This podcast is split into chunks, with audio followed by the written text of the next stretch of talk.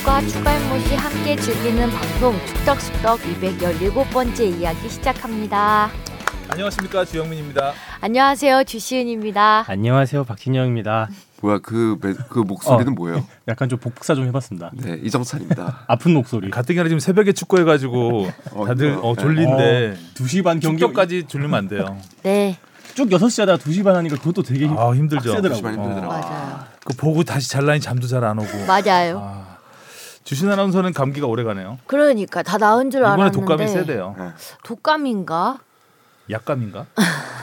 약감은 아닌 것 아, 그 같고. 전체적으로 컨디션이 안 좋은 것 같은 게 네. 지금 자존감인가? 귀도 여기 이렇게 좀 오 맞아 다 썩났어. 네, 그 이게- 알레르기 있어. 아, 금속 알레르기 있거든요. 어 그러네. 네. 약점이 많네 주시는 아나운서. 네. 면역력이 맞아요. 많이 약해졌나 봐요. 음, 목소리가 별로인 점 양해 부탁드립니다. 네. 아 우리 그 하얀 거탑 있죠 그 팟캐스트. 아, 그 패러디에서 이제 뽀얀 거탑이죠. 아, 뽀얀 뽀얀 거탑인가? 거탑. 아 뽀얀 하얀 네. 거탑 은 뭐죠? 드라마. 드라마 아, 저 있죠. 개인적으로 네. 좀 궁금한 게 저희 와이프의 이론이에요. 그러니까 아. 우리가 지난 한 3년 동안 바이러스를 굉장히 차단하고 살았 잖아요. 그 뭐, 그래서 면역력이 약해졌다? 아니 그래서 바이러스가 세졌다. 아 바이러스가 세졌다. 걔네들도 살려고. 근데 아 원래 이제 바이러스는 세지긴 하죠 점점. 얘들도 진화하는데 뭐 그냥 이론의 여지가 없네요. 그래요? 맞아요. 맞아 맞아. 아니 그러니까 이론이라고 하니까. 아, 아니 그러니까 저희 와이프의 이론이어서 음. 와이프는 의학과 전혀 사실 아, 어디서 없어서. 본 썰이 아니라 이제 스스로 생각해 보니 생각해내신 뭐예뭐 남편 하는 거 보니까 바이러스가 남편보다 세졌더라. 뭐 그런 거 아니겠어요? 일반적으로 아, 네. 좀 옮겨 다녀야 더 세질 어. 것 같은 느낌이 있는데. 주위에 다 아파요. 그러니까 그래서. 바이러스 에 대비해서 백신을 만들면 그 백신을 이겨내는 바이러스가 계속 나오잖아요. 음. 그런 거죠, 뭐 바이러스도 계속 진화하니까 코로나도 한 가지 종이 아니잖아요. 계속해서 뭐 오미크론에 뭐 델타네 뭐 그만 진화. 갑자기 뽀얀 네. 축덕이 됐네요. 네. 음. 축덕뽀떡. 축덕. 환자들과 함께하는 방송. 그 한국 축구가 이 얘기 먼저 했어야 네. 되는데 우리가 뽀얀 것하고 하는 바람에 네. 한국 축구가 또 엄청난 이정표를 세웠습니다. 어, 와. 기적 같은 2연승이었어요. 네. 정말 조별리그 심지어 프랑스전 이길 때까지만 해도 요 정도는 생각 못했을 것 같은데 음. 야 진짜 계속해서 나아가고 있습니다. 두 경기 모두 진짜 와 이렇게 잘했나? 음, 저 그러니까 전체적으로 경기는 밀렸지만 그 역습할 때 우리 선수도 그 당황하지 않고 패스하고 제끼고 나가는 모습들이 야 확실히 달라졌다 이제. 기술적으로도 음, 우리가 점유율이나 이런 거에 밀리면 일단 잔뜩 주눅 들어서 맞아요. 역습할 때도 좀 거칠고 이게 음. 안, 맞, 안 맞고 이랬었는데 너무나 침착하고 맞아요. 하여간 대단한 경기 두 경기를 봤습니다. 네. 진짜 결승까지도 갈 수 있을 것 같은. 딱 마인드가 파이팅. 상대보다 딱 한 골만 더 넣자. 맞아, 맞아. 요런 마인드로 싸우는 것 같아요. 자 일단 지난주 축덕은 망했네요. 망했네. 예. 아이, 보면은 되게 그 밑에 있는 순위 있는 팀이 이기는 경우가 되게 많았어요. 이변이 좀 많았죠. 네네네. 잘 음. 많이 업셋. 많이 맞힌 경기가 두 경기밖에 안 돼요. 음. 성령 선배랑 진영이 두 경기 마치고 저랑 영민 선배가 한 경기 맞너저 한 경기 맞힌 건 처음이에요. 아 그래요? 그래요? 네. 어, 난 하나도 못 맞춘 적도 있어가지고. 저 종종 있어요. 근데 일단은 그 제일 어려웠던 경기 전북 울산 아니에요? 보니까 아 근데 전북승을 하성룡 기자가 맞췄네요. 어 그러네. 그러니까 다 틀린 걸 보니까 수원 FC의 승리를 아무도 예측을 못했던 것 같고, 음. 수삼이 워낙 최근에 아. 좋아서. 예 그리고 제주의 승리를 또 아무도 예측을 아, 못. 제주가 비겼잖아요. 무승부. 무승부. 그러니까 다 제주 다, 승리를 어, 다 강원이 질 걸로 예상했는데 그랬고 포항이 이렇게 질 것도 예상을 못했는데 그쵸. 우리 뽕 PD 맞췄어요 광주. 예. 오. 이런 축구 한번 흥했네요. 음, 잘 찍네. 예. 서울은 역시 틀렸고. 아. 세징야 무섭다 했더니 정말 그 한 방을 기어코 살려내서 이기더라고요. 서울 하나 맞았, 대구 하나 맞았다. 부들부들. 어쨌든 지난 주말은 정말 많은 골이 났습니다. 네. 와 정말 하이라이트 골만 보는데도 시간이 꽤 걸리던데. 자 댓글부터 가겠습니다. 네, 토기 52님이요. 헐 주하나 목소리 완전 짱구네 콜록콜록. 4강 진출 소식을 모닝와이드에서 주하나랑 하성룡 기자님 목소리로 음, 결승 진출도 하성룡 기자님 목소리로 가나요? 새벽에? 결승 진출은 일단은 제가 뭘 할 수는 없는 상황입니다. 저는 떠나잖아요. 예, 혹시라도 일단은 떠나요? 이기면은 떠나야 되기 때문에 그 상황에서 지금 저는 이기는 거 보고 떠나는 거죠. 그러니까 이게 애매해요. 후반전에 떠나나요? 일단 비행기가 12시에 끊어놨거든요. 그러면 일단 공항에 9시까지 도착을 해야 되잖아요. 난 12시. 네. 아. 그러면 공항에 9시까지 도착을 해야 되고 8시에는 회사에서 출발을 해야 돼요. 아하, 6시 그러니까 저- 경기니까 그러니까 정규 시간 안에 끝나면은 일단은 결과를 보고서 아. 할- 판단할 수 있고요. 연장 가면 연장 가면 공항- 일단 가야 돼요. 공항에서 유턴할 수 있는 상황이네요. 그렇게 가서 경기 취재만 하고 다시 오나요? 그렇죠. 일단 결승 가면 관광할 수는 없으니까. 음, 아르헨티나 아르헨티나 엄, 크루즈라도 타나? 예. 아르헨티나 엄청 오래 걸리는데. 그, 그러게요. 지금 그러니까 남미가 거리가- 정말 힘들어요. 네, 30시간 정도 어, 걸리. 선배님 이틀 걸린다고 봐야 돼요. 그 감기 한 두, 사실상 그 감기 더 심. 시끄러. 아, 어 비행기에서 사실 시끄러- 거기 가서 한 경기 취재하고 온다는 거는 참. 지옥의 일정인데 네. 왔- 왔다 갔다 하는 시간이 더 많죠. 네. 어, 거기서 취재하는 시간보다 뭐 그래도 갔으면 좋겠습니다. 비행기에서 물 많이 드세요. 네. 가서 이정 결승 올라가서 이중찬 기자 한번 네. 생고생 한번 시키고. 얘들아 결승 가자. 자 다음이요. 다비드리님이요. 또 한 명의 인턴 PD님이 떠나가시는군요. 떠나가면 아쉽지만 새로 오실 인턴 PD님을 기대합니다. 그동안 뽕 PD의 실수와 오타 참으시느라 고생하셨습니다. 이전에 A매치 원정 초청에 대해 질문을 드렸는데 웨일스 원정을 떠나네요. 초청비와 같은 비하인드가 있는지 궁금합니다.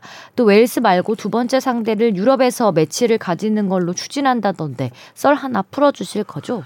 유럽 원정 평가전이 굉장히 오랜만이죠. 어우 그러게요. 마지막 유럽 원정 평가 코로나 시국 때 했었죠 그때. 아 그거는 그 이제 이후에도 했나요? 그러니까 그건 아랍 중동으로 쪽 갔었고요 아니었나요? 그때는. 그러니까 유럽에서 음, 원정 아, 중동이었구나. 평가전을 치른 거는 우리 신태용호가 그 2018년에 북아일랜드 월드컵 앞두고? 예 북아일랜드와 폴란드를 맞아요, 맞았던. 유럽 원정 어. 평가전 이후로 그러니까 근 5년이 어. 넘는 시- 시간 만에 성사가 됐습니다. 음, 유럽 원정 평가전을 하는 목적은 뭐 누가 뭐래도 일단 유럽 팀과의 평 그 음, 평가전을 위해서 유럽 축구가 A 매치 캘린더가 굉장히 빡빡해졌죠. 일단은 뭐 유럽 뭐 네이션스 리그라는 것도 생겼고 그다음에 유로 예선 등등이 굉장히 빡빡하게 돌아가기 때문에 유럽 팀과의 평가전은 이제는 초청해서 유럽 불가능하죠. 팀과 하는 거는 어려워졌습니다. 음, 음. 그렇기 때문에 유럽 팀과 아무튼 경기를 가지려면 우리가 반드시 가야 되는 상황이 됐고 또 하나의 유럽 원정 평가전의 장점은 우리 대표팀도 주축이 유럽파기 때문에 그렇죠.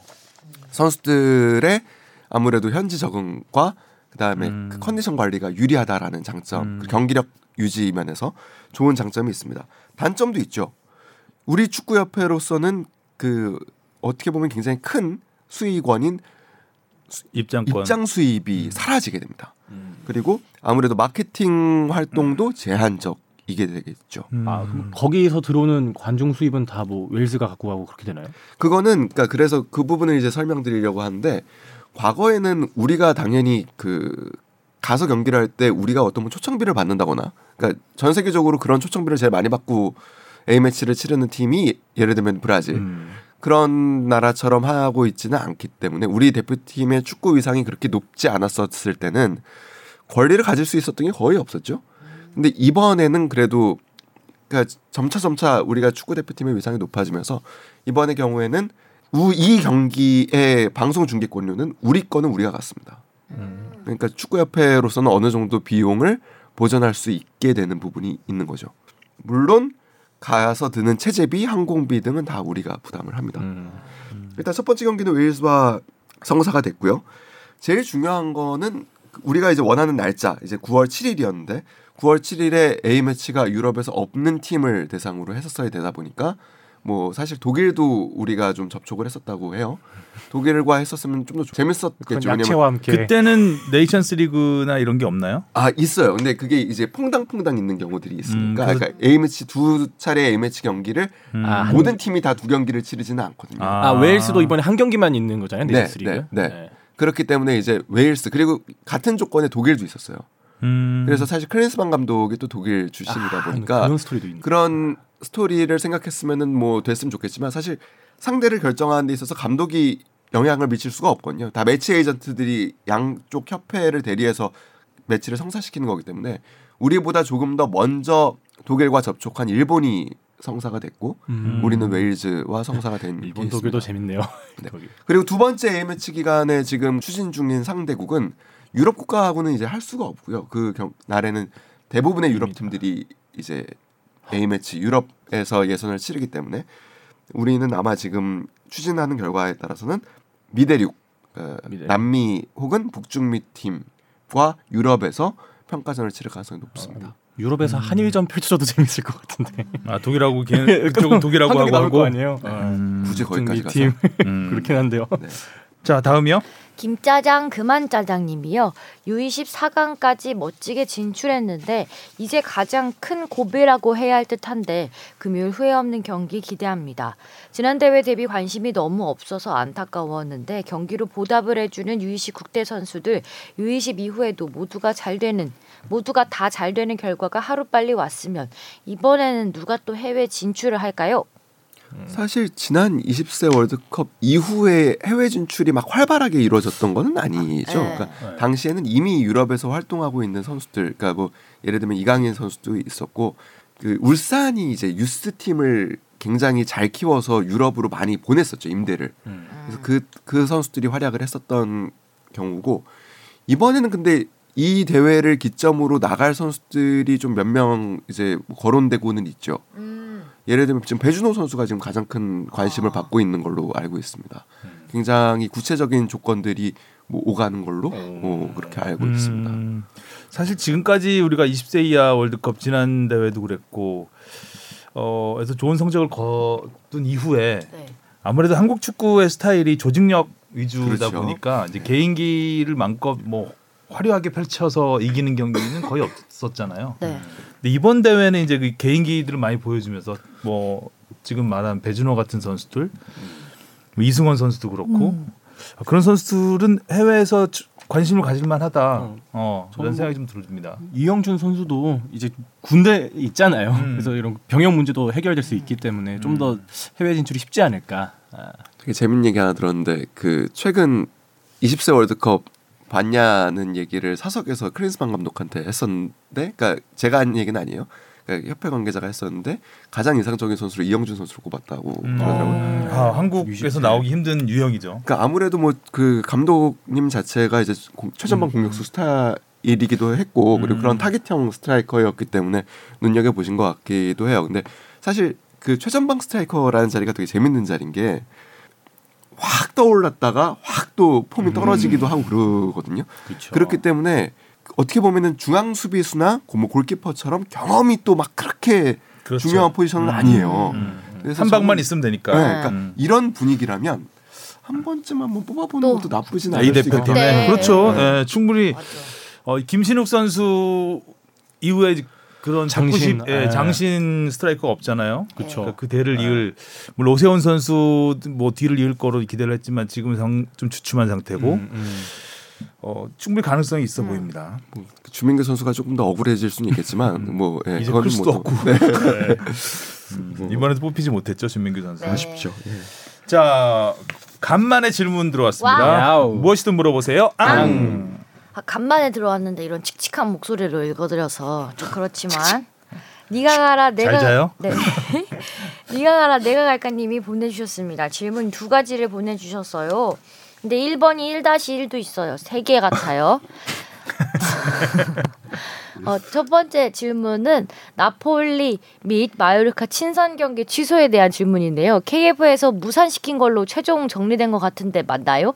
네, 뭐 아니 그뭐 무산 시켰다고 보기는 어렵고, 그러니까 이 과정을 조금 뭐 많이 안 되는 설명했었죠. 건가요? 그럼 원래 아, 무산시켰다기보다는 불가능했던 상황인 건가요? 아니요, 그렇진 않아요. 아 그건 안 해요. 음. 이그 주최 측에서 KFA가 건 조건을 수용했으면, 아, 했으면 할할 수. 있었는데 그걸 안 맞습니다. 했다. 그러니까 그 당연히 주최 측에서는 이 걸로 통해서 돈을 벌어야 되잖아요. 음. 그러니까 두 경기가 필요했어요. 왜냐면 두 경기를 해야 입장 수익이 확보가 되고 음. 초청비 등을 전부 감당할 수 있다라고 생각을 했던 거죠. 한 경기만 하라 그랬나 보죠. 그렇죠. 아. 그한 경기만 하라고 한 가장 큰 이유는 K리그가 반장이 있기 일정이- 때문입니다. 네. K리그가 한 날 6월 10일에 는 이제 일부 리그 경기가 있어요. 음. 근데 이게 이, 올해 한번 열어줄 수 있다고 생각한대요. K리그의 입장에서도.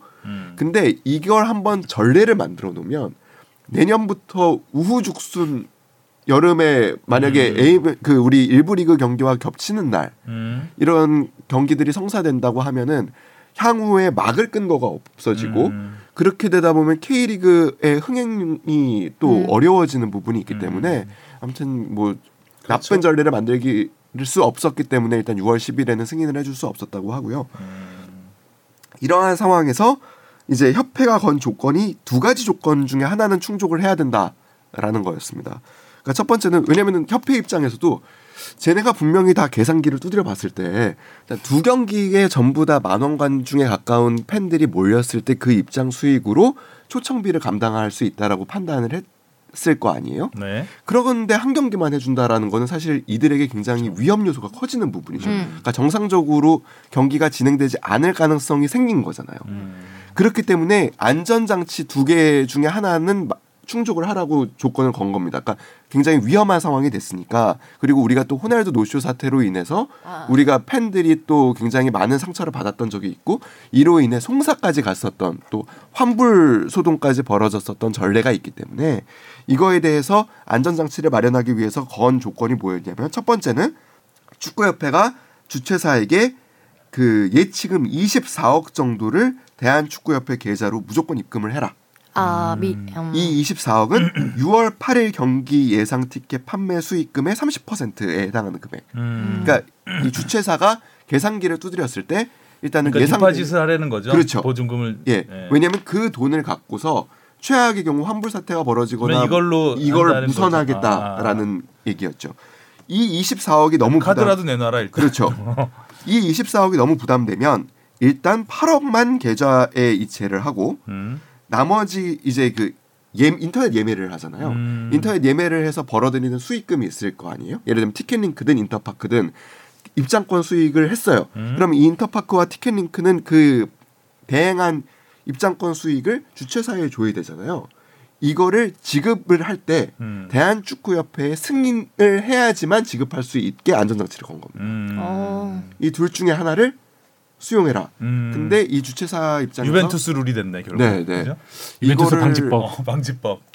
수용하기에는 조금 다소 위험 부담이 있다라고 생각해서 결국에는 성사되지 않은 음. 추진한 곳이 어디였죠? 쿠팡이었나요? 아니죠. 아니죠. 예. 아니죠. 쿠팡에서는 사실 내심 반대를 했죠. 음. 왜냐하면 또 나뉘죠. 쿠팡이 예. 갖고 있는 또 지금 뭐 쿠팡 플레이 뭐 초청으로 해서 지금 맨시티랑 그, 예. 아틀레티코. 그쵸. 마드리드 경기가 네. 있기 때문에 뭐 근데 그거 그게 그렇게 큰 영향을 준 건 아니라고 하고요. 음. 그러니까 쿠팡 측에서는 내심 반대를 했었던 거지 뭐 대놓고 K리그 연맹을 통해서 이거 좀 승인하지 말아주세요라고 했던 건 아니라고 제가 알고 있습니다. 음. 그런 소문도 있었지만 음. 그런 거는 아니었다고 하고요. 그리고 이 경기를 그러니까 마요르카와 나폴리 경기를 주최한 곳 은 회사를 한, 운영한 지 오랜 시간이 된 곳은 아니지만 또 K리그 구단에 계셨던 분 그리고 또 대한축구에 계- 계셨던 분이 또 합작해서 만든 회사에서 또 뭐 이런 현장 상황을 전혀 모르시는 분들이 또 그 추진하신 것은 아닙니다. 음. 완전히 무산된 거죠 이거는. 네. 음. 그 이, 이어서 그 관련된 질문이었는데요. 아, 그러네요. 과- 관련되진 않지 않나요? 그 아닌가요? B는 말씀하신 것 같고요. 예. 음. 음, 보니까 질문이 네 개네요. 그 질문이 또 조건들을 보면 컨소시엄에 문제가 있었던 것 같은데요. 첫 번째는 프로모터 언터처블 스포츠 그룹인 스타 이움 X가 그동안 축구 경기 유치를 많이 안 한 것으로 알고 있는데 그런 영향도 포함되었다고 봐야 아, 할까요? 이것도 방금 대충 이 설명 얘기 예, 예, 했다고 예, 봐야 예, 되겠네. 예, 예. 그러니까 네. 기- 그 기간이 길게 그렇게 오래 이- 이런 업무를 해오신 건 아니지만 또 그 각각 그 연맹과 아 연맹이 아니죠. 그러니까 K리그 구단과 대한축구협회에서 그 관련 업무를 해오시던 분들이 나가셔서 만든 회사기 때문에 네. 뭐 능력이 부족해서 안 된 건 아닙니다. 음. 네. 2번 질문하시면 되겠네요. 네. 김천 상무의 감독 선임 관련 질문입니다. 예전에도 방송 때 들었는데 김천 상무 특수성 때문에 감독도 군무원으로 알고 있는데요. 맞다면 정식 감독이 시즌 중에 수석 코치로 변경되는 경우가 이례적인 것 같은데 별도의 사유가 있었던 걸까요? 아니면 다른 이유로 봐야 할까요? 자세한 내막이 궁금합니다. 음. 김천 상무 감독이 김태환 감독이었나요? 네, 근데 네. 지금은 이제 정종용 감독으로 완전 선임이 아, 됐죠. 정종용 감독으로 오, 바뀌었고. 오. 네. 음. 그 아시다시피 이제 김천 상무는 그러니까 기- 그 연고지 협약을 맺어서 운영하는 굉장히 독특한 형태이긴 하지만 기본적으로 국군체육부대입니다. 음, 음. 국군체육부대는 당연히 국방부 산하고요. 네. 국방부 산하 기관은 결국에 군인입니다. 음. 그러니까 군인들을 이 김천 상무의 감독은 그래서 늘 군무원 형태가 됩니다. 이번에도 공고를 냈죠. 국방부 주관 전문 군부 경력관 가군 그 채용 계획에 따라서 그 이제 지원하신 정종현 감독이 선임이 된 거죠. 그러면서 그 국 전문 군무 경력관 가군으로서 군무원 5급에 이제 해당하는 이제 어. 계약을 하시면서 이제 김천 상무의 감독 역할을 수행하게 되는 겁니다. 그럼 군무원 5급의 봉급을 받나요? 그렇죠. 어. 네, 네, 아, 그럼 그렇게 많지는 않겠네요. 네, 그래서 일단은 그 네 가지 조건 중에 하나를 이제 충족을 해야 되는데 대위 이상의 전역 예정자로서 대위 이상의 계급에서 2년 이상 근무를 했거나 음. 혹은 5급 이상의 군 공무원 퇴직 예정자로서 5급 이상 계급에서 관련 분야에서 2년 이상 경- 근무 경력을 했거나. 어. 음. 그다음 체육 분야에서 석사 학위 취득 후 관련 분야에서 3년 이상 근무 경력을 했거나 사실 여기에는 해당이 됩니다. 석사 학위가 있는 예예예 거예요. 예, 예, 있기 때문에 그리고 또 하나는 이제 그 관련 분야에서 9년 이상 근무 경력을 했거나 이제 여기에 대부분 이제 음. 해당이 되셔서 사실 뭐 큰 결격 군무원이면 장교로 따지면 계급이 어느 정도 되는? 아 계급이 따로 있지는 않습니다. 그 이게 고- 군 공무원이기 때문에 그러니까 음. 예 그럼 대충 이렇게 마, 이게 맞출 텐데 어느 계급과 그러니까 누구랑 인사할 때 안 불편하냐 어. 이런 말씀이신가요? 그래서 아. 이제 그냥 급수가 있죠. 그래서 그, 그 군무원 5급 뭐 이렇게 그 급수가 이렇게 음. 공무원 5급으로 보면 되는 건지 뭐 그 정도 궁금하긴 하네요. 예, 예, 공무원 예. 5급 5급이면 좀 꽤, 꽤 그래도 뭐 그래도 아, 아니 뭐 그래도 가- 감독님이 그래도 네. 좀더 높아야 되지 않나라는 네. 생각이 좀 들어서 알겠습니다. 네. 그리고 새로운 인턴 PD님 기대합니다라는 추신이 있습니다. 네. wow. 이름이 뭐예요? 이하란 아란 박아란. 박아란 네. 박아란 인턴 PD입니다. 파이팅. 2003년생이고요. 유망주 같네요. 2003년생이라고 하니까. 2002년생이래요. 아 2002년생. 어, 아, 어디서? 이번- 월드컵 둥이. 이번 아, 20세 월드컵 손가락으로 V를 그렸어요 지금 아, 2002년생. 그렇구나. 이번 월드컵 20세 월드컵에 그러니까 이- 참사, 참가할 수 없습니다. 아. 연거는 아니었네요. 자 이슈 포커스로 가보겠습니다. 21명 모두가 주전. 김은중호 원팀으로 이룬 4강 쾌거. 지금 21명 그 골키퍼 빼면은 다 뛰었나요 혹시? 네. 그쵸. 아, 골키퍼 김정은- 딱한 명이 못 뛰었고요. 한 명이 못 뛰었죠. 네. 자 일단 한국과 에콰도르전 3대 2로 참 드라마틱한 승리를 거뒀는데 그쵸. 최석현 선수의 결승골 그리고 배준호 선수의 1골 1도움. 아. 배준호를 위- 위한 경기였죠 이, 경, 이 경기는.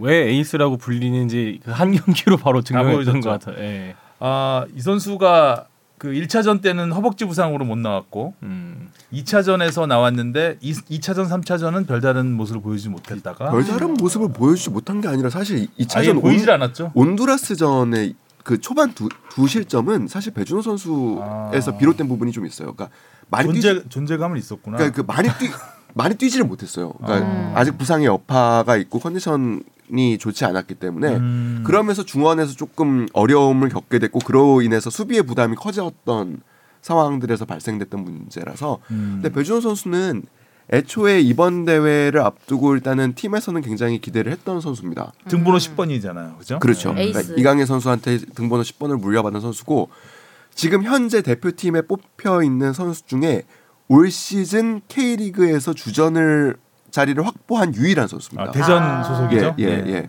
그래서 출전 경기 수가 일단 가장 많고요. 음. 그러니까 김은중 감독이 뭐 김은중 감독이 이 대표 선수들이 이렇게 되게 그, 주- 그 주목받지 못해서 안타까움을 얘기하면서 울컥하기도 했지만 음.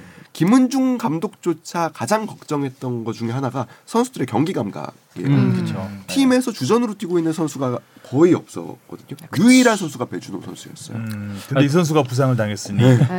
그래서 전 대회 전에는 약간 좀 속으로는 아쉬웠던 게그이 대표팀의 전 에이스가 강성진 선수인 줄 알고 아, 다 강성진 네. 얘기를 많이 했죠. 그래서 좀 어, 강성진 선수에 대해서는 이런 이목이 더 집중되지 않을까 했는데 팬들 중에서는 되게 배준호 선수를 집중하는 사람 되게 많더라고요. 그러니까 빨리 그- 돌아와야 뭐 된다 이런 약간 식으로. 바뀐 게 그러니까 강성진 선수는 아까 얘기한 측면에서 보면 현재 이 대표팀에서 K리그 경험이 가장 많은 선수가 강성진입니다. 그렇죠. 음. 어렸을 때부터 더 네. 가장 어린 나이부터 뛰었잖아요. 거의 50경기 뛰었을 걸요. 음. 그렇죠. 뭐 벌써. 은근 뭐 출전도 되게 많이 했었죠. 예. 예, 예.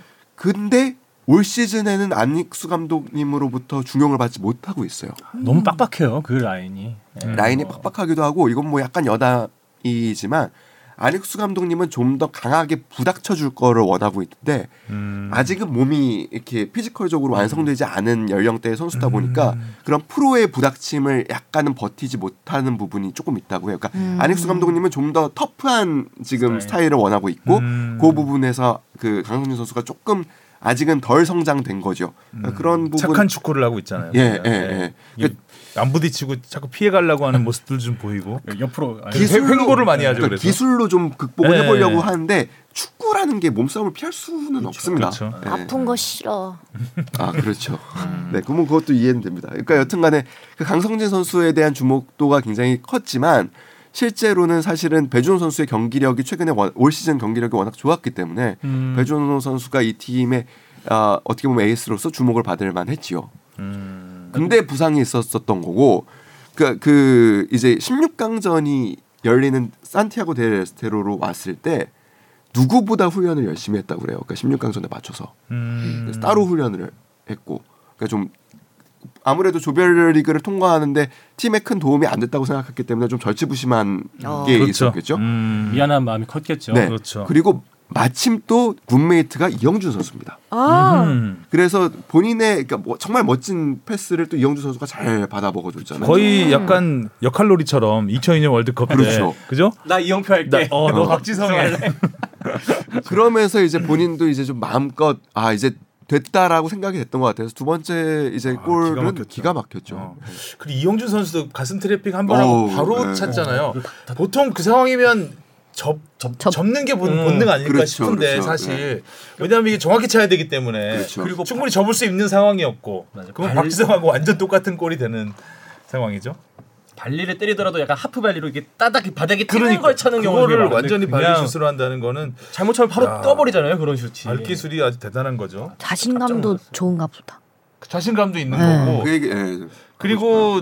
배준호 선수 직전에 패스한 박현빈 선수였나요? 아, 뭐 그게. 또 기가 막혔어요. 그러니까 거기가 그러니까 진짜 공간을 활짝 열어주는 패스였잖아요. 음, 음, 역습에 역습의 정석이죠, 진짜. 딱 두 번의 네. 패스로 끝내버렸으니까. 그러니까 우리 진영에 있었잖아요. 네. 우리 진영에서 한 번에 열었어요. 와, 한 번에 열었고 거기서 어떻게 보면 크로스의 질이 2002년 이영표 선수보다는 좀 더 좋았죠. 음. 네. 더 차기 좋았죠. 네, 네. 맞기 좋았지. 그러니까 정말로 정확하게 그러니까 이영표 선수의 크로스는 우리가 이제 흔히 얘기하는 좀 아리랑 볼로 좀 넘어 전이 맞죠. 그거는 사실 수비수가 아, 대처가 조금 미흡했다고 볼 수 있습니다. 음. 아, 뭐 어, 물론 어려운 부분이 또 있겠지만 근데 진짜 이번에 배준호 선수처럼 근데 크로스 콘세이상 아니었나요? 앞에 박지성 앞에 수비수는 아, 콘세이상은 공격수긴 한데 네. 왠지 그 한번 접혔 왔다 왔다 갔다 하는 게 콘세이상 같은 느낌. 그래서 콘세이상이 그 경기 끝나고 콘세이상이 한국전 전에 이태원에서 발견됐다 밤에 뭐 그런 얘기도 돌고 했었어요. 한잔 하셨다. 네. 어, 한잔 하셨다. 숙취 속에 어, 수비를 그래서 하시다가 비틀비틀 거렸다 뭐 이런 얘기 만들에 어, 하셨네. 그런 얘기도 있고 했었는데 이거는 근데 이렇게 차면 막을 수가 없습니다. 아, 이런 아, 이런. 스피드와 이런 볼줄로 날라와서 그걸 가슴 트래핑 후에 바로 해결을 하면 그러니까 현지 그 피, 피파 공인 해설에서도 그런 멘트를 썼던데 isolation이라고 해서 아예 그 공간을 완전 혼자서 거? 예, 음. 아. 잡아버렸었죠. 아예 뒷공간에 그 상대 수비가 보이지 않는 어, 눈 뒤에서 막 움직였으니까. 어, 그런 뭐 움직임도 그랬고 뭐 패스도 그랬고 어, 진짜 한국 축구 역사에 남을 한 골이 되지 않을까. 자 그리고 두 번째 골은 배준호의 완- 완벽한 개인기였죠. 어, 네. 그렇죠. 음, 그냥 야, 진짜. 삭제해 버렸죠 상대 수비를. 또 골키퍼 일, 저 수비수와 1대1이었잖아요 그 상황이 음, 음. 수비수만 제끼면 되는 상황 그 상황에서 침착하게 수, 그렇게 수비수를 벗겨낼 수 있는 아, 그렇죠. 장면을 만들 수 있는 선수가 있구나 한국에도 약간 그 이번에 또 그 배준호 선수가 주목을 받으면서 그러니까 전부터 플레이 스타일 때문에 제2의 총룡이다 이런 소리 되게 많이 들었더라고요. 음. 근데 이번 딱 골을 보면서 아 제2 청룡이다 그런 거. 어. 그렇죠. 그래서 어. 그런 그 접는 동작 특히 터닝 동작에서 이총용 선수 같다. 진짜 옛날에 이청룡 같은 느낌이 들었죠. 특히 옛날에 그 볼튼 시절에 맞아요. 그 하시전 막 씹어 먹었던 어, 그 기간 그런 있었잖아요. 골도 있었죠. 네, 막 상대 특히 뭐 놀랐던 게 그 프리미어리그 무대 큰 무대 가서 와 그 네로라는 수비수와 골키퍼들 사이에서 막그 침착함을 유지하는 그렇죠. 그런 모습을 좀 읽을 수 있었던 것 같아요. 김은중 감독도 사실은 칭찬할 부분이 있죠. 그 배준호 선수한테 계속해서 그러니까 믿음을 줬다고 그래요. 그리고 결국에 사실 뭐 못 쓸 수도 있는 거잖아요. 우리 아무리 에이스라고 생각했어도 몸이 안 좋고 한번 믿음을 줬는데 온두라스전에서 그런 또 실패를 거듭하고 나면 감독 입장에서 다시 좀 위축될 수도 있고 근데 끊임없이 믿어주고 격려해줬다고 그러죠. 그게 배준호 선수한테는 큰 힘이 됐던 것 같아요. 배준호 TMI 롤 모델은 황인범 팀 선배죠 대전 선배. 네. 해외 감독도 대전 선배. 그러니까요. 그렇네요. 어. 해외로는 케빈 데브라이너. 오. 데브라이너 그렇죠. 딱 그 위치죠. 음. 이번 시즌에는 대전 선배 주세종과 이현진에게 많이 배웠다고. 이진현이요. 이진현. 아, 이, 좀 많네요. 네. 롤 모델들이. 아, 다 대전 어, 다? 대전. 어, 약간 지역. 자, 준이고 고등학 준이 고등학교 나왔어요. 네, 진위 고등학교라고 어. 있더라고요. 어. 잘 처음 그러게요. 약간 좀 축구 축구 고등학교 하는. 학교로는 처음 들어본 것 네. 같은. 준이고 시절 고교 랭킹 1위로 평가받으면서 거의 모든 K리그 팀들이 러브콜을 보냈는데 허정무 이사장이 가장 적극적으로 영입에 나섰다는 후문. 어, 저도 이 얘기 들은 것 같아요. 허정무 허정무 이사장이 큰 역할을 했다. 음. 그러니까 허정무 이사장은 되게 재밌는 사람 잘 봐요. 네. 선수 잘 봐요. 이영표, 박지성도 결국 허정무 어, 감독이 그쵸. 당시에 음. 픽한 선수들이거든요. 그러니까 개인적으로 좀 가까워 사석에서 자주 보- 뵙는 편인데 재밌는 게 그러니까 사람 그러니까 그리고 포지션 변경도 진짜 기가 막히게 잘 하시는 아, 그렇죠. 편이세요. 박지성도 수비수에서 공격수로. 네, 오. 네. 오. 그러니까 그 제가 그래서 한번 언제 한번 사석에서 한번 물어본 적 있어요. 그래서 그 어, 그런 걸 뭘로 판단을 하시냐 그랬더니 일단 행동 습관 그다음에 걸음걸이 같은 것도 아, 보시면서. 그러니까 그런 거, 프로파일러 같은데 이런 거. 그러니까 그런 거를 보면 그러니까 이거 뭐 말로 설명하기는 좀 어려운데 그냥 그야말로 경험에서 묻어나는 음. 예. 신기. 그러니까 저런 서- 저 선수는 이 포지션보단 이 포지션이 낫겠는데라는 게 좀 보이신데요. 그래서 뭐 아마추어 선수들한테도 그런 조언들 많이 해주시더라고요. 음. 그래서 아 요런 포지션에서 요렇게 뛰면 더 나을 것 같은데 근데 그게 볼 차는 걸 단 한 번도 안 보시고 오. 아니 뭐 이런 식그 약간 신기 같이 그 축구하면 이런 식으로 차죠. 촉이라고 하죠 이런 거를. 근데 그런 거를 이제 생활 습관이나 이제 그 어떻게 보면 체형 이런 거를 보고서 좀 이렇게 유추하신다고 그러더라고요. 와, 신기하다. 네. 추천도 많이 받으시고 또 인맥이 좀 넓어서 네. 여기저기 추천을 많이 받으시고 그 중에서 이제 보고 직접 고른 대표적인 선수가 박지성이죠. 그렇죠. 그렇죠. 명지대학교 시절에 뭐나뭐 한간에는 뭐 이제 그 김희태 그 감독하고 감독하고 뭐 예. 바둑 두다가 뭐 그 바둑 아 맞아요. 져가지고 뭐 바둑 두다가 굉장히 절친이고 바둑을 또 굉장히 좋아하시잖아요. 허정무 네. 감독이. 굉장히 또 잘 두시고. 네 그래서 뭐 한간에서 바둑 지다가 네, 져가지고 선배- 받았다는 얘기가 있었는데. 선배한테 추천을 받았는데 어디 한번 보자 했는데 어 일단 체력이 마음에 들었다. 첫 번째는. 근데 처음에 뽑았을 때 말들이 많았죠. 많았죠. 바람 불면 날아갈 것 같은 굉장히 왜소했거든요 그쵸. 체력이. 네. 태구가. 어, 근데 포지션 변경까지 시키시고. 에콰도르 메시에 당했다 이건 뭐죠 페널티킥 내준 장면이었는데 그 파에스 선수가 이제 막 드리블 그거는- 빠져나가다가 뒤에 살짝 잡았는데 사실 우리가. 파에스 뭐 네, 나이도 네. 16살 어린 선수 그 첼시였나요 첼시 그러니까 그 이제 입- 입단이죠 첼시에 네. 예약되어 있는. 어 뭐 그러니까 이 200, 선수 200 사실 몇 너무 억에 어려서 이걸 발표할 수가 없는 나이입니다. 그렇죠 그러니까 18살 이하의 선수들은 룰이 네네 있으니까. 네. 그 그거를 잘못 어겼다가 징계를 받았던 게 이제 이승우 선수하고 음. 그 백승호 음. 아, 선수잖아요. 그래서. 지금은 일단은 뭐 영입하기가 영입하려면은 가족 전부가 다 가야 되는 음. 뭐 그런 상황. 그러니까 다 알고 있는데 발표는 못 하는 상황인 네, 뭐, 거죠. 그렇죠. 이 선수가 뭐 경계 대상 이론이 했었는데 어, 페널티킥을 일단 얻어냈어요. 네. 근데 사실 좀 어린 선수가 축구를 잘 배워야 되는데 톡 되니까 쑥- 쿵 쓰러졌죠 그냥. 그 그렇게 쓰러질 만한 그 저 접촉은 아니었는데 사실. 파에스 선수가 그 장면 이외에도 수차례 넘어지더라고요. 에콰도르 호날, 것 같은데 호날두 아니에요 호날두? 아. PK 잘 이끌어내는 건 호날두인 아. 것 같은데. 영리하게 얻어냈죠. 네. 네. 우린 참 PK 얻어내기 쉬 어려운데. 음. 하여튼 이 에콰도르전은 우리가 이틀 덜 쉬고 경기를 네. 또 했고 에콰도르는 그 경기 3차전 경기장 그대로 사용하고 네, 우리는 네. 또 비행기도. 하, 어, 비행기도 하루 늦게 출발해 가지고 늦게 대절이 돼서 굉장히 안 좋은 상황이었고 그래서 막판에 좀 체력적으로 우리가 어, 굉장히 굉장히. 힘들었죠. 네. 네. 아찔아찔했죠 그냥. 아, 그래서 사실 그 전반전을 2대 1로 끝냈잖아요. 그래서 음. 어, 후반전에 이 흐름이 좀 길게 가면 위험하겠다 싶었는데 그 그렇죠. 래도 최석현 선수가 후반 이른 시간에 득점을 해주면서 아, 야, 여기 좀 승기를 이승호- 확실하게 잡아준. 이승원의 코너킥은 정말 잘하는 것 같아. 근데 이승원이 이번 대회에서 네 번 했잖아요 네. 세트 피스에서 보면은 다 이게 비슷해요 중간에서 음, 끊어먹는 코스가 그쵸. 전부 네. 짧게 짧게 왜냐하면 우리나라 같은 경우는 이게 킥이 길게 가면 불리하잖아요. 네. 사- 상대 수비한테 끊길 가능성이 많아서 그래서 그렇게 준비한 게 아닐까.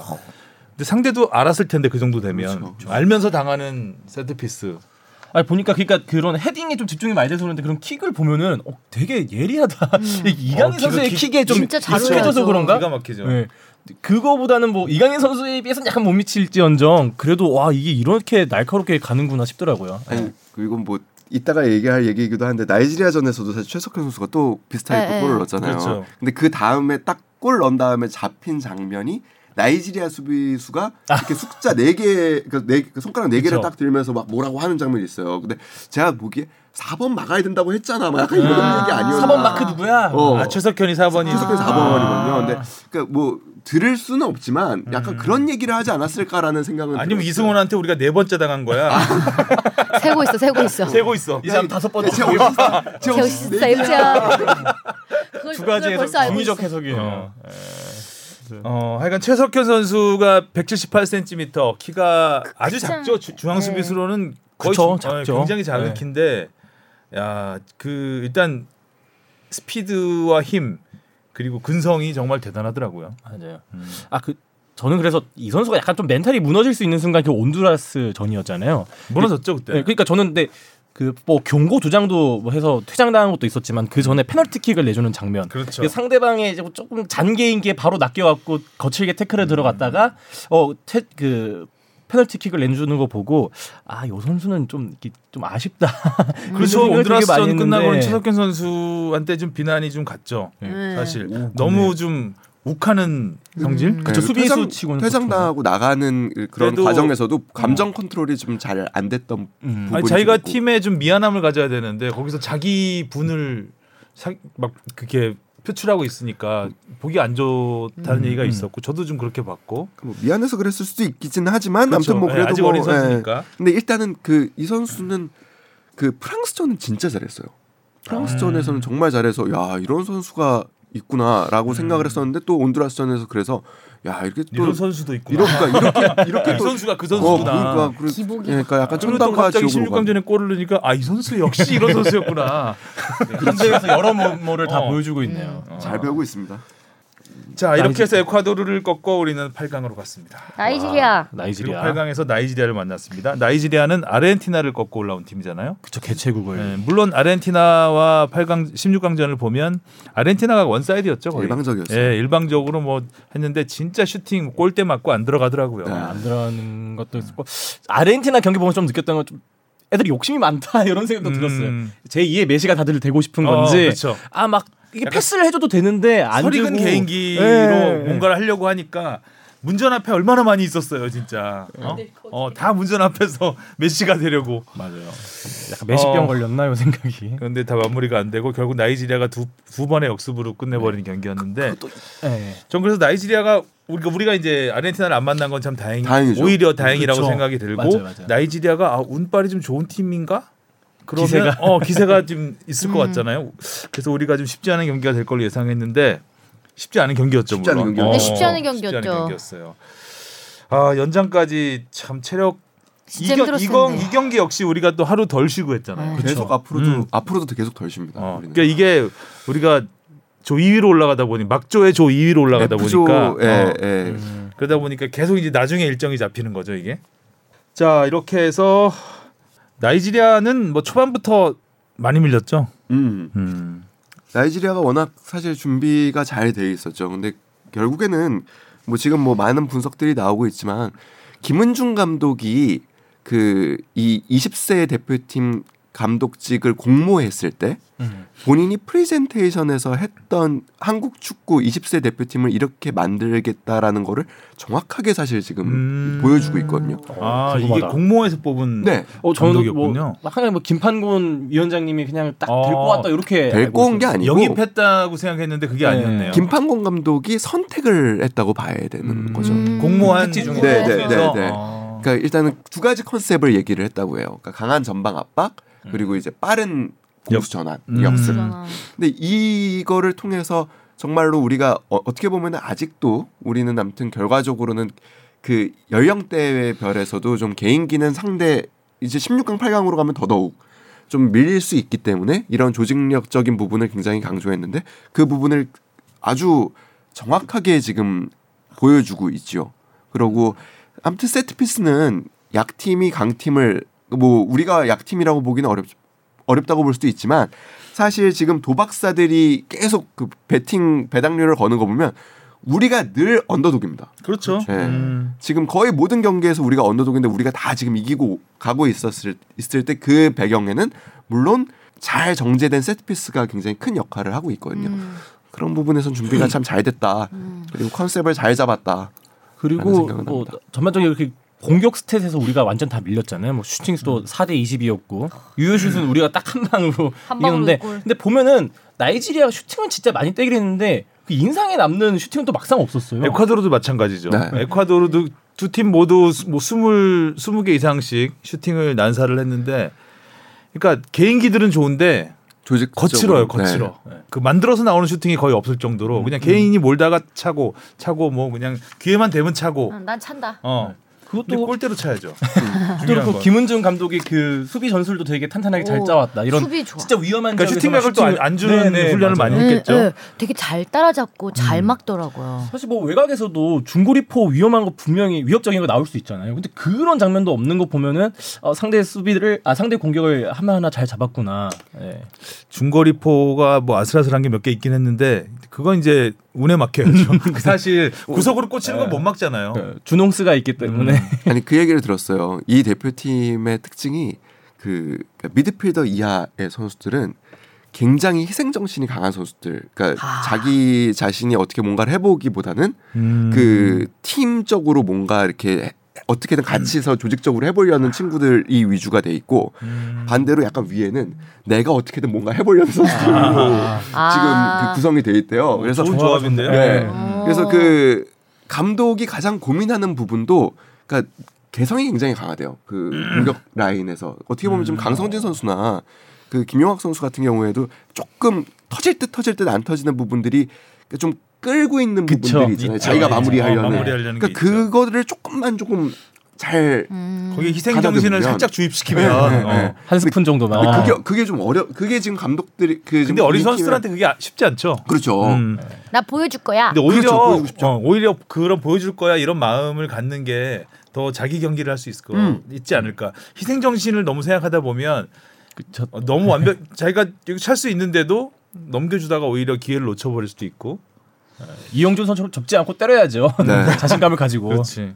여하튼 이 경기 근데 이 경기는 우리가 이제 이기긴 했지만 그 판정이 정말 어, 아슬아슬했잖아요. 주심 때문에 정말 열마 열받았죠 네. 새벽에. 아니, 근데 이게 우리가 당한 것만 이렇게 오- 기억에 남아서 그런지 네. 이번 대회 내내 좀 그래요. 맞아. 그러니까 프랑스전도 프랑스전도 그렇고. 사실 그게 과연 그러니까 그거는 지난번에도 얘기했지만.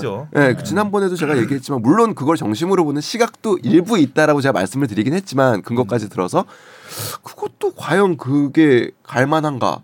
에콰도르전 페널티킥도 마찬가지. 에콰도르전도 조금 좀뭐 예. 아니, 뒤에서 잡긴 페- 잡았는데. 에콰도르전이 페널티킥이면 나이지리아전에 배준호 선수 걸린 아, 또저 PK지. 네. 더, 더 세게 했잖아요. 씨름인 줄 알았는데. 여러 번, on-field 여러 리뷰 네. 보지도 않고. 최 최소한 VAR은 했어야죠. 맞아요. 음. 좀 아쉽죠. 그것도 그렇고 이영준 선수 연장에서 발 걸렸는데 네, 안 공격, 주- 공격자 파울 공격자 나오고 얼- 선수는 또한대 맞았죠. 네. 얼굴 거의 뭐 감싸쥐는 거 막. 아, 그러니까 이영준 선수의 사실 그 그러니까 경고를 받은 장면, 그러니까 보복성 플레이라고 해서 경, 그 경고를 받은 장면은 보복 보복성 플레이는 맞아요. 그러니까 나이지리아 선수가 계속 신경전을 거니까 이제 그 밀어내려고 쳐내려는 하는 동작이 이제 얼굴 쪽으로 갔는데 안 맞았어요. 음. 그러니까 막았거든요. 그 본인이. 그래서 막았는데 갑자기 얼굴을 가- 감싸쥐더라고요. 음. 히바우두. 이거를 yellow를 줄 정도가 그러니까요. 12명이랑 싸우는 줄 알았어요. 아유, 아, 특히 연장전은 진짜. 연장전 되니까 나이지리아 선수들이 굉장히 거칠게 나오더라고요. 네. 더, 더 네. 거칠게 나오고 어, 심판은 더 대놓고 예. 안 불고 그러니까 뭐, 예, 좀 이기니까 그냥 이기니까 넘어가니 그거는 있는데 조금 선수들 입장에서는 답답할 만하다. 근데 또 거기서 재밌는 점은 그러니까 이 팀의 코치님이 좀 세시대요 성격이. 어. 나이지리아. 아니 아니 우리 팀. 아, 우리 팀이. 예. 근데 그리고 아 그때 막 열받았죠. 네, 이용준, 김은주 감독이 말리더라고요. 김은중 감독이 그런 또 좀 어. 역할을 한대요 팀에서. 음. 그래서 그런 부분에서도 선수들이 그러니까 선수들이 어린 나이 선수들이 특히 좀 더 그런데 벤치가 흥분하면 선수들이 흔들립니다. 맞아. 네. 여러모로 조화가 좋네요. 벤치진도 그러니까. 센 사람 있고 약간 서 저도 그러니까 그 오히려 감독이 그렇게 흥분하면 코치가 말리기 어렵거든요. 근데 코치가 흥분하면 감독이 말려 말릴 수 있죠. 아, 그래서 저도 김은중 코치가 누구죠? 아, 제 성함을 무슨 지만이지 않았어요? 뭐 센케. 최지만 아 근데 또 야구 선수 이름인데 최지만 김태민 수석 코치입니다. 김태민 전혀 뭐 김태민 같은 코치? 단어가 없네요. 네, 김태민 수석 코치고 그리고 이 팀의 이제 또그 막내 코치로 있는 이창현 코치는 이름이 낯설 수도 있는데 과거에 이호한이라는 이름으로 뛰셨던 그 선수예요. 그래서 그 과거에 우리가 나이지리아 하고 박주영 선수가 캐리했던. 어 네, 백지- 네덜란드 대회? 네, 네, 네. 내가 갔었는데 그 거기. 팀에 있었던 수, 그 수비수로 어. 있었던 아 이요한? 네. 그 팀은 일단 박주영, 신영록, 백지훈의 그렇죠, 팀이었죠. 그렇죠. 음. 그래서 그 이번에 선수들 굉장히 기대를 모았는데 참 이번에 선수들한테 그런 자신감을 줬다고 그러죠 나이지리아전 때. 야, 어 형은 이겨봤다. 니네도 이길 수 있다. 어. 떨어졌잖아요. 떨어졌잖아요. 사강 가봤어요. 음. 네. 아우 그때 박주영 선수 인기가 완전 하늘을 찌를 때라서 네. 굉장히 출장이 힘들었던 기억이 납니다. 그땐 또 위성 또 위성을 쏠 때거든요. 그러니까 위성을 수시로 잡아서 막 취재물 쏘고 박주영 선수는 인터뷰 안 하려 그러고 왜 나만 인터뷰하냐 그러고 음. 하여간 힘들었던 출장으로 기억이 되네요. 그래서 네. 16강 떨어져서 안도현 수 내심. 예. 자 이렇게 해서 이제 우리 나이지리아를 아, 나이지리아에서도 이승 이승원 이승원과 최, 최석현 네, 합작으로. 또두 경기 연속 합작골이 터지면서 우리는 4강으로 갔습니다. 자 이제 4강에서 만날 팀 이탈리아. 뒤져보죠. 어, 뒤져요? 예, 뒤져보죠. 어디죠? 뒤져, 뒤져보러. 예, 뒤지게 해야 될 텐데요. 자 이탈리아 아 한국과 이탈리아 2002년 월드컵 생각이 나네요. 16강전. 음. 예. 아마 이들도 생각을 하고 있지 않을까. 아 근데 실제로 기사 보니까 벼르고 있다 하더라고요. 아직도 그 막 우리가 이탈리아 축구 팬들은 이겼다. 아마 2002년 월드컵 한일 그 우리나라와 경기를 아직도 잊지 않는 사람들이 굉장히 많을 거예요. 음, 그때 거의 뭐 이탈리아 전역이 분노. 그, 그러고 보니까 김민재 하니까. 선수는 정말 잘 적응했네요 이탈리아 가서. 어. 근데 많이 식은 거죠. 이제 20년이 지났으니까. 그렇죠. 자기들이 져놓고 왜 자기들이 어쨌든 뭐 리턴 매치까지는 아니지만 여하튼 한국과 이탈리아 이 그 매치만으로도 대진만으로도 큰 음. 관심이 되고 이탈리아 경기를 쭉 봤는데 음. 잘하더라고요. 잘해요. 네. 공격력도 좋네요. 솔직히 말하면 우리보다 한 수 위인 건 맞는 것 같아요. 물론 우리가 상대한 팀들이. 다 뭐 객관적으로 우리보다 한 수 위였던 팀들이긴 하지만 우리가 잡았던 팀들이 조별리그에서 나이지리아에게 2대 0으로 졌습니다. 음. 유일한 패배죠. 네, 이 경기도 보니까 대등한 경기였는데 여기서도 이탈리아도 골대를 하나 골대 한번 때렸고요. 맞췄죠. 네. 골대를 맞히고 이제 나이지리아 역습에 당하는 패턴. 음. 이었고 점유율이나 이런 것 슈팅 수라든가 이런 것들은 이탈리아가 더 앞섰고요. 음, 음. 그러니까 뭐 그 2대 0이라고 하지만 마지막 두 번째 골은 그렇죠. 사실 그 이탈리아가 다 올라갔으니까. 올라가 그러니까 동점골 넣- 넣으려고 다 올라갔다가 마찬가지고. 음. 골킥 한 번 길게 넘어온 네. 거를 그냥 썬데이가 바로 마무리해가지고 사실 그 2대 0이 된 거니까 음. 사실상 그렇게 경기력 차이는 크지 않, 완패라고 보기는 좀 어려웠던 그렇죠. 완패는 아니었죠. 어, 나이지리아에 썬데이가 있다면 이탈리아엔 카사데이가 아, 있습니다. 네.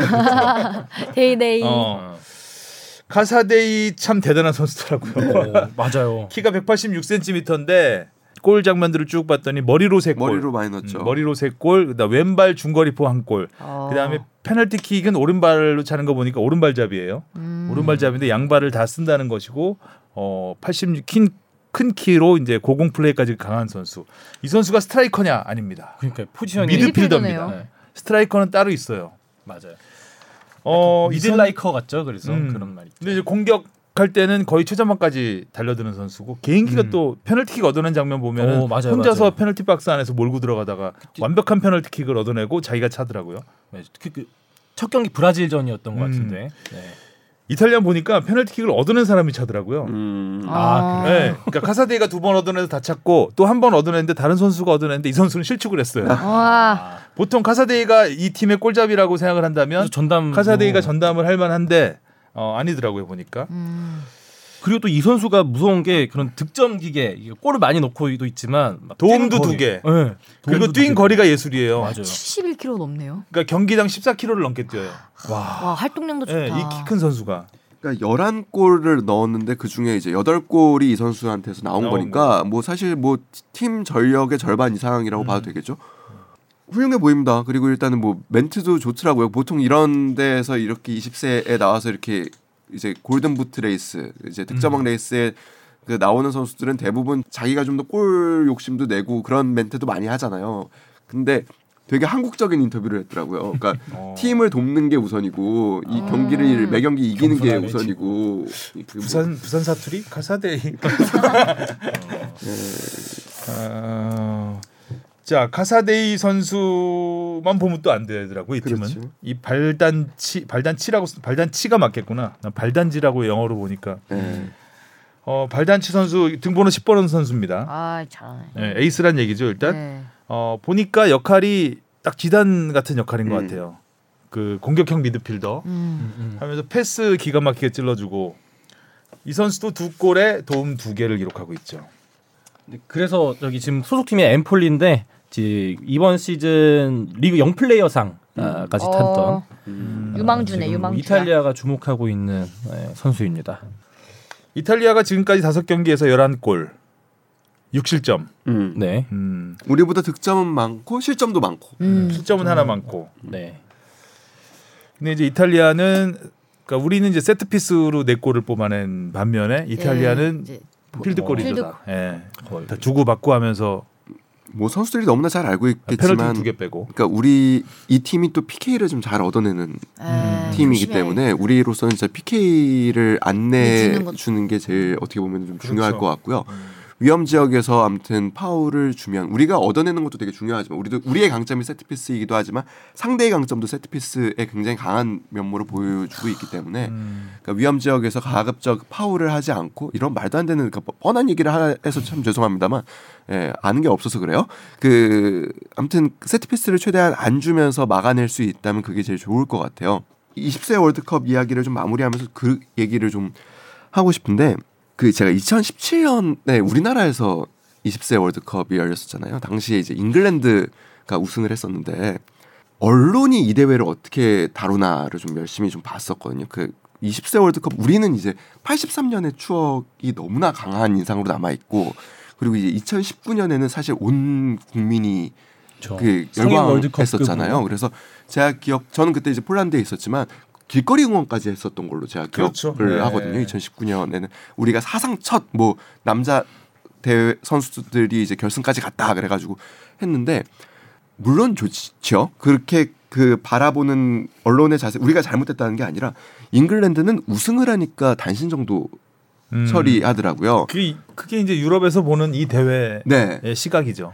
그러니까 그때 그리고 제가 감독한테 그 당신이 당시 감독이 이제 폴 심슨이라는 이제 잉글랜드 대표팀 감독이었는데 그러니까 조금 달라요. 그러니까 남미 팀들은 여전히 이 대회를 굉장히 또 중요하게 음. 생각합니다. 그래서 이번에 아르헨티나도 마스체라노가 감독이었죠. 음, 네. 그러니까 스타 플레이어들이 또 감독을 음. 하기도 합니다. 근데 유럽은 어, 정확하게 성장에만 음. 초점을 둬서 그렇죠. 연령대 전임 지도자들이 일단 팀을 맡는 그러니까 스타 플레이어보다는 전임 지도자가 맡는 음. 경우가 굉장히 많고요. 당시에도 제가 한번 여- 물어봤었는데 페널티킥을 실축한 선수가 한 명 있었어요. 그래서 잉글랜드 대표팀 감독한테 너는 오늘 저 선수한테 어떤 얘기를 해주고 싶냐라고 물어봤을 때 그 대답이 되게 인상적이었어요. 나는 오늘 저 선수에게는 어떤 이야기도 하지 않을 거다. 음. 음. 우리가 이 선수한테 그러니까 이 선수가 여기에서 느껴야 될 건 뭘 배워야 할지이고 이 팀을 통해서 어, 얼마나 성장하느냐가 중요하지 이 대회의 성적이 중요한 게 아니기 음. 때문에 그러니까 뭐 오늘은 어떤 말도 하지 않을 거고 내일 정도 되면 이 친구가 이 경험을 통해서 뭘 배워야 할지에 대해서 얘기를 해볼 것이다라는 얘기를 했었거든요. 그러니까 그게 되게 중요하다고 생각해요. 그러니까 아 20세면 아직 체력적으로도 체격적으로도 경기력적으로도 완성되지 않은 나이고 이 팀이 이러, 이 팀에서 이러한 성과를 얻었다고 해서 그 팀이 반드시 그 나라가 A 대표팀의 또 성적으로 반드시 이어지는 것도 안, 안, 아닙니다. 그리고 우리가 2019년에 그러한 성과를 얻어냈지만 실제로 그 대표팀에서 A 대표팀으로 발탁되기에 이어진 선수는 또 그렇게 또 많지 않습니다. 음. 그러니까 그런 것들을 생각한다면 우리도 그러니까 조금 더그 성장에 관점을 두고 바라볼 필요는 있고요. 그럼요. 네. 그러니까 이 대회 취지 자체가 그런 것이고 네. 그 이제 취지가 그런데 이제 그 목숨 거는 음. 걸어야 되는 상황들이 좀 있는, 있어요. 있는 있어요. 대륙들이 좀 있는 네. 것이고 사실 1983년 그 멕시코 청소년 선수권에서 우리가 4강 진출한 이후에 어, 이 선수들이 월드컵을 나간 선수들은 많지 않아요. 네. 대부분 그 대회 하고 그 뭐 성취감에 취해서 그랬는지 뭐 뭐 부상도 많이 신현호 같은 네, 선수는 맞아요, 굉장히 맞아요. 큰 부상을 당했고 거기서 제대로 A 대표팀까지 서- 성장해서 에이스로 간 선수는 김종부 선수 한 명 정도가 아닐까 제 기억에는 음, 음. 다른 선수도 있을 수 있겠지만 거의 뭐 그때 뭐 김정건, 이민영, 뭐 아, 김판근 선수도 있긴 네, 한데 네, 네. 예. 어 그렇게 많지 않더라고요. 근데 거기에 그 어린 선수들에게 너무 열광해서 그 성취감에 취하게 만드는 음. 만들어 버리는 것도 좋지 않은 그쵸. 문화인 것 같긴 한데 맞아요. 좋은 걸 어떻게 합니까? 아, 좋아요. 그러니까 제가 그래서 그 얘- 이 얘기도 좀 하고 싶은 게 우리 같은 언더독의 입장에서는 그럼요. 이렇게 어린 시절에 이런 성취를 느끼는 게 또 굉장히 큰 자산이 된다라는 생각을 어, 해요. 그렇죠. 그러니까 저는 지난 대표팀 그러니까 2019년 이강인 선수가 이끌었던 대표팀의 가장 눈여겨봤던 점은 이강인 선수의 확신. 우리는 우승할 거다라는 확신. 우승 라이팅. 근데 그게 굉장히 한국 축구의 모멘텀을 바꾸는 계기가 됐다고 저는 생각을 해요. 이번 선수들은 이강인 선수 같은 마음인 것 같아요. 다들. 아, 그 그게 맞아요. 되게 큰 것 같아요. 그게 굉장히 놀랍고 네. 또 이제 과거와 비교를 하자면 83년 때는 그때는 우리가 운도 좀 있었지만 거의 뭐 선수들을 지- 지옥 훈련이라고 하잖아요. 맞아요. 빠따타카. 거의 예, 빠따타카. 박정환 사단의 빠따타카로 그냥 거의 뭐이 아유. 그러니까 다른 선수라고는 체력적으로 비교가 안 될 정도의 팀을 만들어 버렸기 때문에 또 거기가 음. 멕시코 고원지대에 됐잖아요. 네.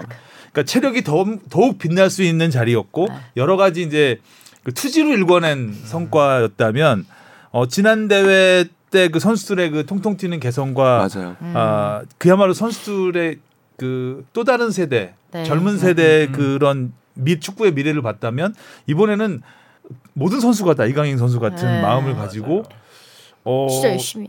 아, 즐기는 모습까지 어, 보일 정도로 그- 최석현 그게- 선수도 막 이렇게 관중들한테 귀여워. 텐션 올려달라고. 그러니까 주눅 들지 않는다라는 게 저는 너무 멋있는 것 같아요. 그러니까 음. 우리는 늘 언더독이라고 생각했고 그 국제 대회 나가면은 늘 움츠러들었었고 근데 음. 그런 패러다임을 좀 우리 이번에 선수들이 바꿔놓는 게 아닌가라는 음. 생각이 들어서 그런 점에서는 너무나 칭찬하고 뿌듯하고 귀여워. 또 이- 이렇게 두 번 연속 이렇게 우리가 20세 대회에서 잘했던 적이 없거든요. 음. 그러니까 이 선수들이 굉장한 한국 축구의 자산으로서 잘또 성장한다면 뭐 2026년 그리고 그 뒤에 또 월드컵이 또 굉장히 기대가 되는 음. 부분이 아닐까라는 생각을 합니다. 어, 이번 대표팀 선수들은 잘 성장할 것 같아요. 기대가 굉장히 네. 큽니다. 자 결승에 올라가서 뭐 정상까지 가길 바라겠고 또 우리의 반대 쪽을 보면은 이스라엘이 또 야. 결승까지 왔잖아요. 브라질을 꺾고. 어, 와우. 대회 첫 근데 이스라엘이 유럽 예선 2위 팀이에요. 네. 잉글랜드하고 결승에 붙어서 음. 졌어요. 그러니까 이스라엘도 지금 굉장히 어떻게 보면 지금 이 황금 세대인 거잖아요. 앞으로 어, 한 10년 뒤에 유럽 축구의 판도가 또 어떻게 될지 모르는 이. 이 선수들에 의해서 그것도 지켜볼 만한 포인트가 아닌가. 가급적인으로 설레발은 안 치려고 하지만 이스라엘 이스라엘이 만났으면? 예. 결승에서 이스라엘을 만나니까 우루과이가 좀 음. 우루과이도 부담스럽거든요. 아 부담스럽죠. 네, 부담스럽죠. 우루과이는 저번에도 근데 뭐 우크라이나가 돌풍의 팀 아니었나요? 그렇죠. 우크라이나 네. 돌풍의 팀. 몰라 일단 결승 올라오든 가자. 네, 일단 결승 가고 와야죠. 자, 자 A 대표팀 명단이 발표됐는데 뭐 20세 이하 월드컵에 밀려서 네. 큰 주목을 받지 못했습니다. 진짜 큰 주목 못 받았네요. 어, 발표된지도 몰랐네. 몰랐어요. 어 주목할 만한 부분은 안현범 선수가 처음 발탁이 됐네요. 제주. 네. 음. 안현범 선수가 신인왕 출신이죠. 네. 네, 진짜 이 선수도 기대보다는 좀 시간이 많이 걸렸어요. A, 매- A 대표팀 올 때까지. 네. 그다음에 박용우 홍현- 선수 첫 홍현석 발탁. 우는 누구예요? 홍현석우? 야 너는 첫 발탁 된 선수를 이렇게 적으면? 오른쪽에 홍현석, 홍현석 예. 오른쪽 홍현석. 사과해. 홍현석 좌도 있나요? 왜, 우가 왜 붙은 거야? 그니까요. 음. 아니, 아버지하고 엄, 어머님 성 따가지고 홍 씨와 홍자, 현지에서 예. 이름이 서궁 줄 알았었잖아요. 아, 한번 그냥. 넘어가진 않네요. 우리 혼나고 싶어서 그냥. 아싸 혼났다. 이름은 틀리면 자 안 되지. 그리고 또 눈에 띄는 건 손준호 선수가 네. 지금 중국에서 억류 중이라고 해야 되겠죠? 네. 수사받고 있는 손준호 선수가 이름을 올렸는데 올 수 있나요? 아유 뭐 안 되죠. 그러니까 그쵸. 되게 이거는 그러니까 어떻게 보면 전략- 메시지, 전략적. 그러니까 음. 정치적 메시지. 어, 이렇게 우리한테 중요한 선수고 한국에서는 그러니까 현직 국가대표 선수를 잡아놓고 음. 있는 거라는 메시지를 그렇지. 주는 거죠. 음. 그러니까 우리가 그리고 지금 사실 또 손준호 선수 그러니까 정보가 워낙 없다 보니까 또 언론에 언론이 더 이상 취재할 수 있는 영역이 제한적이고 아니죠. 예. 그러다 보니까 점점 점점 또 관심에서 멀어지고 네, 있잖아요. 그러니까 그런 부분에서 환기를 하는 또 어, 부분을 한 거고 그러니까 크리스만 감독 입장에서는 선수들에 대해서는 굉장한 지원과 지지를 보내고 있는 것 같아요. 그러니까 김, 아, 전에도 얘기했지만 김민재 선수가 우승을 확정한 뒤에 Inside Cam, 그러니까 음, 그 음. KFA 이제 그 미디어. 어, 영상팀 네. 을 현지에 보내는 것도 결국에 클린스만 감독이 강한 요청으로 오. 했고 그게 실제로 김민재 선수가 굉장히 반가워하면서 큰 힘이 됐다고 해요. 그러니까 내가 음. 대표팀에서 이렇게 한국 축구 협회로부터 이렇게 어, 대우를 받고 관심을- 있구나. 음. 손준 선수가 이 소식을 뭐 어떻게 가, 직간접적으로 들, 듣지 않겠어요? 음. 그다음에 지금 사실 굉장히 어렵고 무섭고 네. 조금 어려운 상황에 있을 텐데 이런 것들이 좀 선수에게도 힘이 됐으면 좋겠습니다. 음. 김민재 선수는 기초군사 훈련으로 빠졌고 김문환, 김영권, 조유미는 부상, 백승호 선수도 부상, 큰 정우 형 부상이 많네요. 네. 작은 저 U24 팀도 있나요, 우리? 23, 황선홍호. 예. 23 아니에요? 아, 뭐, 어, 근데 그게 이제 1년 연기가 되면서 24살까지. 아, 24살까지 허용하니까 네. 어, 낯설다 U24. 네. 어. 작은 정우영 선수는 이, 저 아시안 게임 대표팀에 합류를 한 거죠, 네, 그러니까. 엄원상 선수하고 그러니까 이제 A 대표팀 풀로 보면 엄원상 선수하고 작은 정우영 선수가 이제 그 황선홍호로 음, 간 거고요. 음, 그다음에 이강인 선수는 A 대표팀에 음. 온 거고요. 음. 아 그러고 여기 송민규 선수가 U24에 있네요. 네, 송민규 선수. 아 어려요. 우리구나. 음, 어려요. 네. 아. 오래 뛰어갖고 또 24로 올라가니까 송민 선수가 그 신인상 받을 때 그랬잖아요. 자기 노안 노안이지만 신인이라고. 아 어리구나. 미안해요 어리지 음. 몰랐어요. 네, 아, 그럼 자기가 노안인 거 알아요. 아. 요즘 탈세까지 해가지고 어. 또 아. 자, 주민규 선수는 또 제외가 됐고요. 네. 음. 아쉽죠. 음. 예, 그 선수 본인이 제일 아쉽죠. 그러니까 왜냐면 폼이 좋을 때 한 번쯤은. 대표팀 사실, 들어가서 한번 어. 해보고 싶은 마음도 있을 텐데 일단은 뭐 지금 뭐 오영규 선수는 폼이 워낙 좋고요. 음. 네. 그리고 조규성, 황의조 선수에 대해서는 일단 클린스만 감독도 월드컵에서 보여준 모습이나 그 지난 그 소집에서 보여준 모습이 만족스러웠던 모양이에요. 또 조규성 선수는 골을 넣었으니까 네. 지난 주 말에 또 네. 거기에 대한 음. 인상이 좀 있었겠죠. 자, K리그 짧게 보고 갈까요? K리그 쓰지도 않았네 이 아저씨. 혼날라고? 어, 그냥 순이랑 추 일정만 있네요. 어, 그러네요. 또 주중 경기도 있고 그래서 아 그러면 K리그는 어, 전북 울산 경기만 잠깐 짚어보면 음. 아, 조규성 선수가 일단 네, 골을, 골을 넣었다.